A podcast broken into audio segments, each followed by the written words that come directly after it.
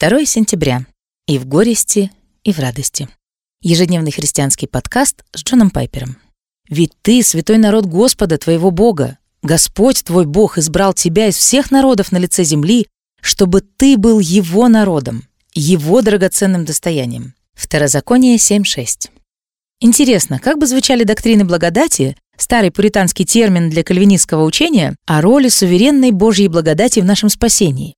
Пять пунктов кальвинизма обычно изображаются в виде английского акронима «тюлип» — «тюльпан». Как бы звучали эти доктрины благодати, если бы каждая ветвь такой лозы сочилась августинской радостью, то есть христианским гедонизмом? Total depravity — полная испорченность. Данный пункт означал бы не только саму испорченность, но и неспособность видеть красоту Божью, а также познавать совершенную радость. Unconditional election — безусловное избрание — Данный пункт означал бы, что Господь запланировал обретение нами полноты радости только в Иисусе еще до начала нашего существования, чтобы Божья радость переполняла нас в общении с Троицей. Limited Atonement – ограниченное искупление. Данный пункт означал бы уверенность, что обретение Божьим народом несокрушимой радости в Господе обеспечено кровью Нового Завета безусловным образом. Irresistible Grace – непреодолимая благодать.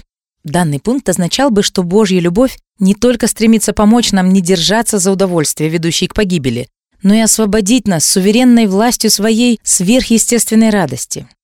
Perseverance of the Saints – стойкость святых. Данный пункт означал бы, что сам всемогущий Господь должен удержать нас от окончательного и бесповоротного попадания в рабство к низшим удовольствиям, а также поддерживать нас в моменты скорби и страданий для обретения полноты радости перед лицом Его и блаженство в деснице, по правую руку его вовек. Самый суровый и самый приятный суд над моей душой из всех этих пяти пунктов производится в пункте о безусловном избрании. Суровая часть заключается в том, что именно безусловность уничтожает всякое самопревозношение, а приятная часть заключается в избрании, которое делает меня его драгоценным достоянием.